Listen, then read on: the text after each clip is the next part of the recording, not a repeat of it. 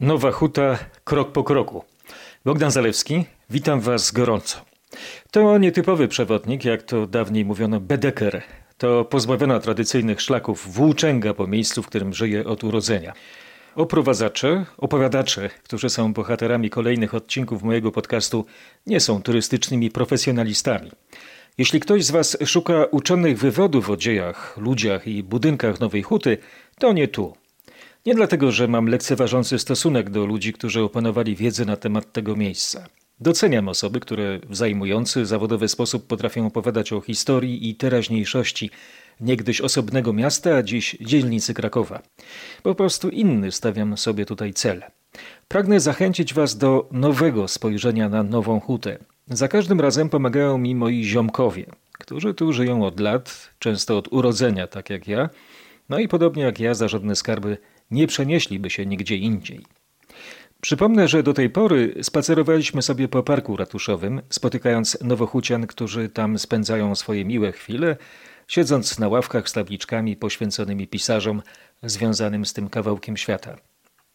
Byliśmy w restauracji Stylowa, by przy kawie z oryginalnych naczyń gawędzić z dwiema uroczymi paniami, kierowniczką i kelnerką, jak to dawno temu w lokalu bywało, a jak jest obecnie. Podziwialiśmy też oryginalną sztukę ludową, o której barwnie jak wzory na gobelinach opowiadał właściciel sklepu Cepelix, dawnej Cepeli. Zajrzeliśmy też na moment do antykwariatu w bloku szwedzkim, by uciąć pogawędkę z właścicielem tego małego raju dla moli książkowych. Nie tylko o tomach i tomikach, ale modernistycznej architekturze tego budynku. Dziś kontynuacja naszego nowochódzkiego szlaku modernizmu. Nieopodal bloku szwedzkiego stoi bowiem tzw. Tak blok francuski. Na stronie przewodnicypokrakowie.pl można przeczytać takie fachowe informacje. Oba sąsiadujące ze sobą budynki powstały po okresie planu sześcioletniego, jednocześnie na fali odwilży po śmierci Józefa Stalina. Blok szwedzki zrealizowano w latach 1957-1959. Blok francuski w latach 1956-57. Wówczas oba były najnowocześniejszymi budowlami mieszkalnymi w Krakowie. Bloki zbudowane zostały z gazu betonu, natomiast ściany nośne umieszczone zostały wewnątrz, przeciwnie niż w budynkach wcześniejszych. Taka konstrukcja z kolei umożliwiła doświetlenie mieszkań poprzez wykonanie większej liczby okien. Nowoczesny, eksperymentalny, awangardowy. Takie słowa refreny pojawiają się w większości internetowych opisów. Zgadzam się w pełni. To szokujące, jak szybko po epoce socrealizmu nastąpiła taka radykalna zmiana stylu. To ogromny kontrast, kiedy porównamy klasycyzujące, eklektyczne budynki tworzące stare centrum Nowej Huty z tymi stojącymi w jego bliskim sąsiedztwie. Trudno uwierzyć, że wzniesiono je w latach 50. zeszłego stulecia. Są rzeczywiście bardzo nowoczesne jak na tamte lata i wyprzedziły tendencję, która zapanowała w następnych dziesięcioleciach. Jednak te śmiałe wizje miały swoje nieśmiało skrywane usterki. I to nie chodzi tylko o tak zwane przejściowe trudności, różne braki i niedobory, charakterystyczne cechy PRL-u, czyli opanowanej przez komunistów Polski. Ta architektura była wzorowana na ideach Le Corbusiera, słynnego francuskiego architekta szwajcarskiego pochodzenia. Jego odważne założenia i zuchwałe realizacje, mimo że działał na kapitalistycznym zachodzie, również nie były pozbawione wad i konstrukcyjnych, i materiałowych, i wykonawczych. Były bardzo udane budowle. Le Corbusier zbudował na przykład w 1952 roku w Marsylii wysoki, żelbetowy blok z ogrodem i salą gimnastyczną na dachu, położony w samym środku parku. Budynek wywołał bardzo krytyczne głosy. To było w tamtych czasach absolutne nowum. Tradycjonaliści chwytali się za głowy. Po latach jednak doceniono dzieło francusko-szwajcarskiego architekta i mimo zastrzeżeń budzi uznanie. Ale na przykład jego słynna Villa Savoie sprawiała wiele kłopotów. Woda deszczowa wlewała się przez dach, e, pominięcie elementów odwadniających, które według architekta naruszały estetykę, sprawiło, że białe powierzchnie były bardziej podatne na plamy wilgoci i erozję. Dodatkowo ściany budynku były narażone na pęknięcia, bo materiał nie został zaprojektowany pod kątem trwałości konstrukcji. Tak więc nawet te budynki, które widnieją w albumach historii architektury, nie należą do dzieł doskonałych. Mimo to budzą słuszny podziw z powodu śmiałości kreatora absolutnie nowych form. Pragnę jednak podkreślić, że często trudno jest uchronić te świadectwa czasów odważnych poszukiwań przed współczesnymi barbarzyńcami. Villa Savoie w 1959 roku była na przykład przeznaczona do rozbiórki, aby zrobić miejsce na nowy budynek szkolny. Dopiero szeroka kampania protestacyjna, wspierana przez znanych architektów i intelektualistów, w tym samego Le Corbusiera, przekonała lokalne władze do uratowania domu. Aż wreszcie rząd francuski uznał ten budynek za pomnik. Odrestaurowano go i otwarto dla zwiedzających w 1997 roku. Villa Savoie została ostatecznie wpisana na listę Światowego Dziedzictwa UNESCO w 2016 roku. Zwróćcie uwagę, jak wiele czasu minęło. Tyle mówię o dziele Le Corbusiera, bo Nowej Huty też trzeba bronić przed zakusami ludzi bezmyślnych, cynicznych i prymitywnych po prostu. Wybaczcie te ostre słowa, ale mam 55 lat, pamiętam centrum Nowej Huty sprzed dziesięcioleci, bo mieszkam tu od urodzenia i to, co uczyniono z wieloma zabytkami XX wieku, woła tu o pomstę do nieba. Dlatego korzystając, że prowadzę ten podcast na RMFON, chciałbym zwrócić uwagę, jako jeden z wielu fanatyków, a przynajmniej sympatyków Nowej Huty, na jej problemy i zaapelować o większy szacunek do tego miejsca. Apeluję zwłaszcza do władz oraz do decydentów. Tu nie trzeba fałszywego sentymentalizmu, nowej mody na nową hutę. Melancholia to miłe uczucie dla ludzi pamiętających to miejsce przed dekadami, z neonami, czytelnią prasy, jaka by wtedy nie była, czynnymi kinami, księgarnią skarbnica, w której nowe tomy rozchodziły się na pniu. Podobnie jest z blokiem francuskim. Pamiętam jeszcze czasy, gdy na dole mieściło się w PRL-u biuro podróży Orbis. Tak się złożyło, że sprzed tego budynku wyruszył autobus ze mną na pokładzie, by z Nowej Huty zawieźć mnie do nadmorskiej wsi Pobierowo. To było moje pierwsze doświadczenie wakacji bez rodziców. Był rok 1973 i szedłem wtedy do drugiej klasy podstawówki. Pierwsza moja kolonia, nad morzem. Na murku stały walizki zamykane na kluczyk, każda podpisana imieniem i nazwiskiem. To był mój pierwszy start w samodzielne życie, bez kontroli mamy i taty. Pierwszy smak czegoś nowego, podniecającego i stresującego jednocześnie. Takie mam wspomnienia związane z tym budynkiem. Nic dziwnego, że tak ważną odgrywa dla mnie rolę. Jednak byłem ciekaw, jak na te budowle spogląda bardzo młode pokolenie, ludzie z generacji mojej młodszej córki. Mniej sentymentalne niż ja. Zaprosiłem do rozmowy kogoś, kto nowochódzki blok francuski zna jak własną kieszeń. Po tych betonowych kieszeniach myszkował bowiem od dzieciństwa. Dlatego widzi go bez upiększeń i legend na podstawie życiowej praktyki, a nie tylko wkutej teorii.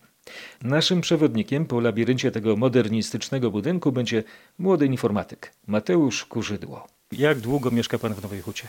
23 lata. Spory to kawałek, prawie ćwierć wieku. Zgadza się. Skoro to już tak długo, to mam dla pana pewną zagadkę. Tu jest takie zdjęcie. To jest tylko fragment bloku. Co to za blok? To jest blok numer 8 na centrum B. Brawo. A kojarzy pan y, nazwę blok francuski? Tak, jak najbardziej. Babcia mi o tym wspominała. Czy to jest powszechnie używana nazwa? Teraz już tak, kiedyś nie. Kiedyś to była po prostu ósemka, natomiast teraz już się wspomina o tym, że to jest blok francuski.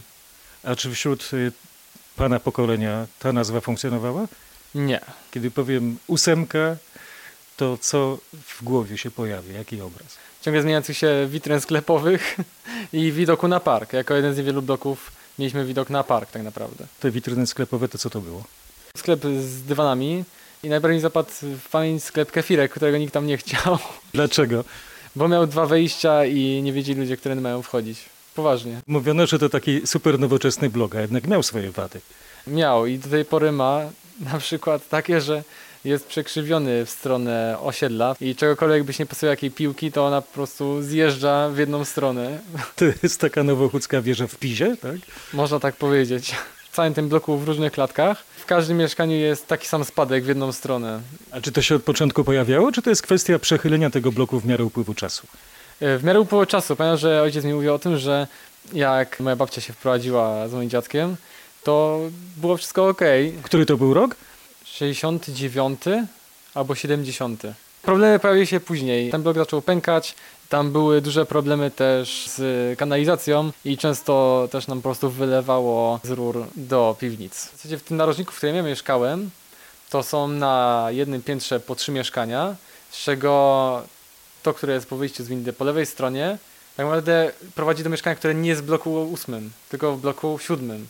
I to jest przejście z bloku 8 do mieszkania w bloku 7, ale to dalej jest jako mieszkanie z bloku 8. Trochę, Więc trochę takie- zagmatwany, trochę taki labirynt architektoniczny. Tak, trochę tak. Po wyjściu, bo byłem w tych mieszkaniach, nagle mamy ciasny korytarz. Niektórzy tam dawali szafowieszaki, takie naprawdę płytkie szafy, że to wyglądało ładnie, no ale się otwierało drzwi, to miało się przed sobą dosłownie szafę. Y, Tych informacji nie znajdziecie w internecie, dlatego że tutaj jest no, taka ogólna charakterystyka architektoniczna. Mowa o modernizmie nowochódzkim, są nazwiska projektantów, y, są też materiały, z których został zbudowany, y, są inspiracje modernistyczne właśnie ze Szwecji, z Francji. A tutaj mamy taką codzienność, która trochę skrzeczy.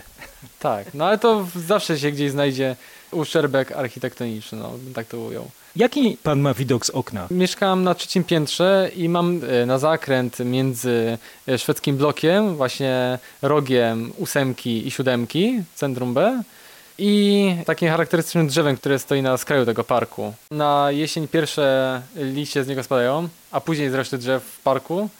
No a na wiosnę pierwsze kwitnie. To jest taki znak upływającego czasu. Tak, zgadza się. Jakie sceny zapamiętał pan pierwsze ze swojego życia? Może o tych zabawach na podwórku, jako dziecko. Był kosz do koszykówki, co prawda na ziemi, a nie na betonie, ale powrzucać się do niego dało. E, No i często się też wchodziło do e, tak zwanych bunkrów. To były te włazy do piwnic tak naprawdę. A się mówiło to, że to są bunkry. I się na nie wychodziło i się wchodziło też do środka, co było dość niebezpieczne, ale tak się robiło. To były jakieś specjalne piwnice? Pod całym siedlem jest schron atomowy, który jest nieczynny już od dość dawna. Natomiast on miał właśnie wyjścia w różnych punktach. Dało się w różnych punktach z niego wyjść. Można było tam wchodzić jako dziecko? Jak najbardziej nie. Ale to wszyscy robili nagminnie. Zabawy zakazane są najbardziej kuszące. Tak, kuszące jak najbardziej. Czy mądre? Nie. Stare drabiny z prętów tam przecież są y, wmurowane, więc to nie jest bezpieczne. Czy ma pan jakichś znajomych w bloku szwedzkim? Y, W bloku szwedzkim tak, sporo. Tak samo jak moja siostra też ma tam znajomych. Był pan tam y, w mieszkaniach, one się bardzo różnią od tego bloku francuskiego? Tak, przynajmniej z tego ile ja odwiedziłem mieszkanie w bloku szwedzkim, no to mieszkania w bloku francuskim są po prostu y, z, wyżej jest sufit. Wyżej jest sufit, są to większe mieszkania. Nieznacznie, ale są większe i da się odczuć. E, Poza tym balkony nie zabierają tyle przestrzeni z mieszkań, które są w bloku szwedzkim. Bo jednak w bloku francuskim mamy te mniejsze balkony, które są na zewnątrz. Nie są tak okazałe jak w bloku szwedzkim, więc nie zabierały tyle metrów z pomieszczenia wewnątrz. Jest pan człowiekiem bardzo młodym. Wyobraża pan sobie, jak zareagowali mieszkańcy Nowej Huty, kiedy te bloki zostały postawione? Myślę, że nie potrafię sobie tego wyobrazić. Bo dzisiaj to już się wszystko betonuje i, i dla mnie to jest po prostu norma. Właśnie, bo te bloki, które były awangardą w tych czasach, one właściwie się rozprzestrzeniły i teraz one się niczym nie różnią. To prawda, aczkolwiek zależy o jakich rejonach mówimy, tak? Bo y, taki blok szwedzki, blok francuski się wyróżnia na tle tych wszystkich y, komunistycznych bloków typu siódemka, jedenastka, dużo niższe, bardziej zwarte. No te też są komunistyczne, tylko to jest troszkę inny komunizm. Tak, tak. Architektura późniejsza. To może być w szczegół, ale według mnie chodzi o sufit. Jak nieraz sobie porównywałem ze Skarpą, a Skarpą i na młodości też mam wiele znajomych, no to oni jednak te sufity mają dużo niższe, przez co całe mieszkanie traci. Okna mają mniejsze. To jest dobrze naświetlone mieszkanie, prawda? Tak, aczkolwiek do, nie do przewietrzenia, bo akurat miałem to mieszkanie, które ma okna tylko na jedną stronę i dodatku na stronę wschodnią, więc przewietrzyć tego mieszkania, no bardzo ciężko. Bardzo duszno jest w takim mieszkaniu. Ja tak dopytuję o takie szczegóły, może to się komuś wydawać dziwne, ale e, to naprawdę są zabytki, prawda? Bo teraz y, one są właściwie nieodróżnialne y, architektonicznie od tych nowszych dzielnic Nowej Huty na przykład, ale warto pamiętać o tym, że to rzeczywiście były pierwsze eksperymentalne bloki w Nowej Hucie i warto o nie zadbać, prawda? E, Zgadzam się z tym, dlatego on też został odmalowany. Najbardziej co mnie cieszyło w tym bloku akurat, jeśli mówimy o eksperymentach, bo może to jest eksperyment, może nie, e, w bloku francuskim została usunięta instalacja gazowa i nie wolno było w pewnym momencie już nawet używać e, butli z gazem. Dla, ze względów bezpieczeństwa oczywiście, ale ja byłem z tego tytułu zadowolony, bo akurat nie jestem zwolennikiem gazu w mieszkaniu. To jest projekt według idei Le Corbusiera. To był taki architekt, który właściwie wyznaczył pewne kierunki modernistyczne i on miał rzeczywiście idealistyczne plany. On był zafascynowany statkami, prawda, wycieczkowcami. Chciał, żeby w takim bloku było wszystko, począwszy od mieszkań, sklepów. Oczywiście mieszkania też były zaprojektowane według jego wizji. Stworzył takiego modulora w ogóle, który był kanonem. Chciał też, żeby na dachu były strefy relaksu. Na bloku szwedzkim też taka strefa relaksu miała być. No jak się okazuje, z tego co pan opowiada, to no, od tej idei, od tego idealizmu było trochę daleko. No ale zawsze w praktyce wychodzi co innego niż w teorii i coś jak najlepiej, a na co pozwoli budżet, czy tak naprawdę sama technologia, no to już później widzimy. Na dachu była strefa komfortu przez pewien czas. Bo, prywatna. Prywatna, ponieważ te włazy były otwarte. Nie powiem kiedy, bo nie wolno. Po prostu nikt ich nie zamknął. I była strefa komfortu. Krajobraz nieziemski, naprawdę. Jak ten krajobraz wygląda z tej strefy komfortu prywatnej? Widać tam dosłownie wszystko. Wyższe bloki w okolicy są tylko na centrum D. E, to są te bloki środkowe, nie te zamykające osiedla. E, no i widać było wszystko, od kombinatu po balon startujący z hotelu Forum. Więc dosłownie panorama prawie że pełna Krakowa.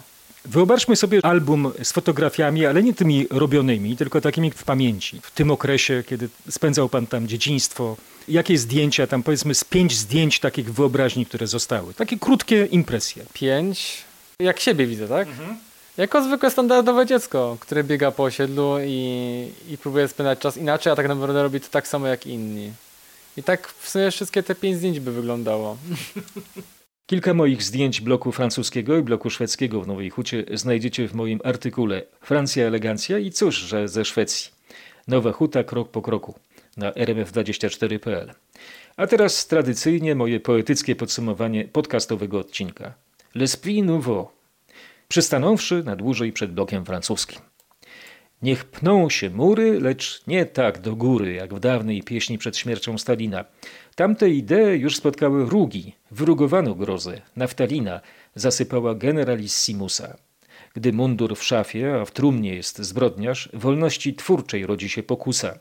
Niech socrealizm zastąpi zachodnia architektura. To też kult jednostki, ale mieszkalnej, Le Corbusierowskiej, która rozprasza wszelkie ludzkie troski – Zezem na Paryż Polska, ale Moskwie pokornie służyć, spuszczać oczy musi. Granic od wilży nie można przekroczyć. Słuchać się trzeba matuszki, mamusi. Na psotne dzieci czołgi się wytoczy.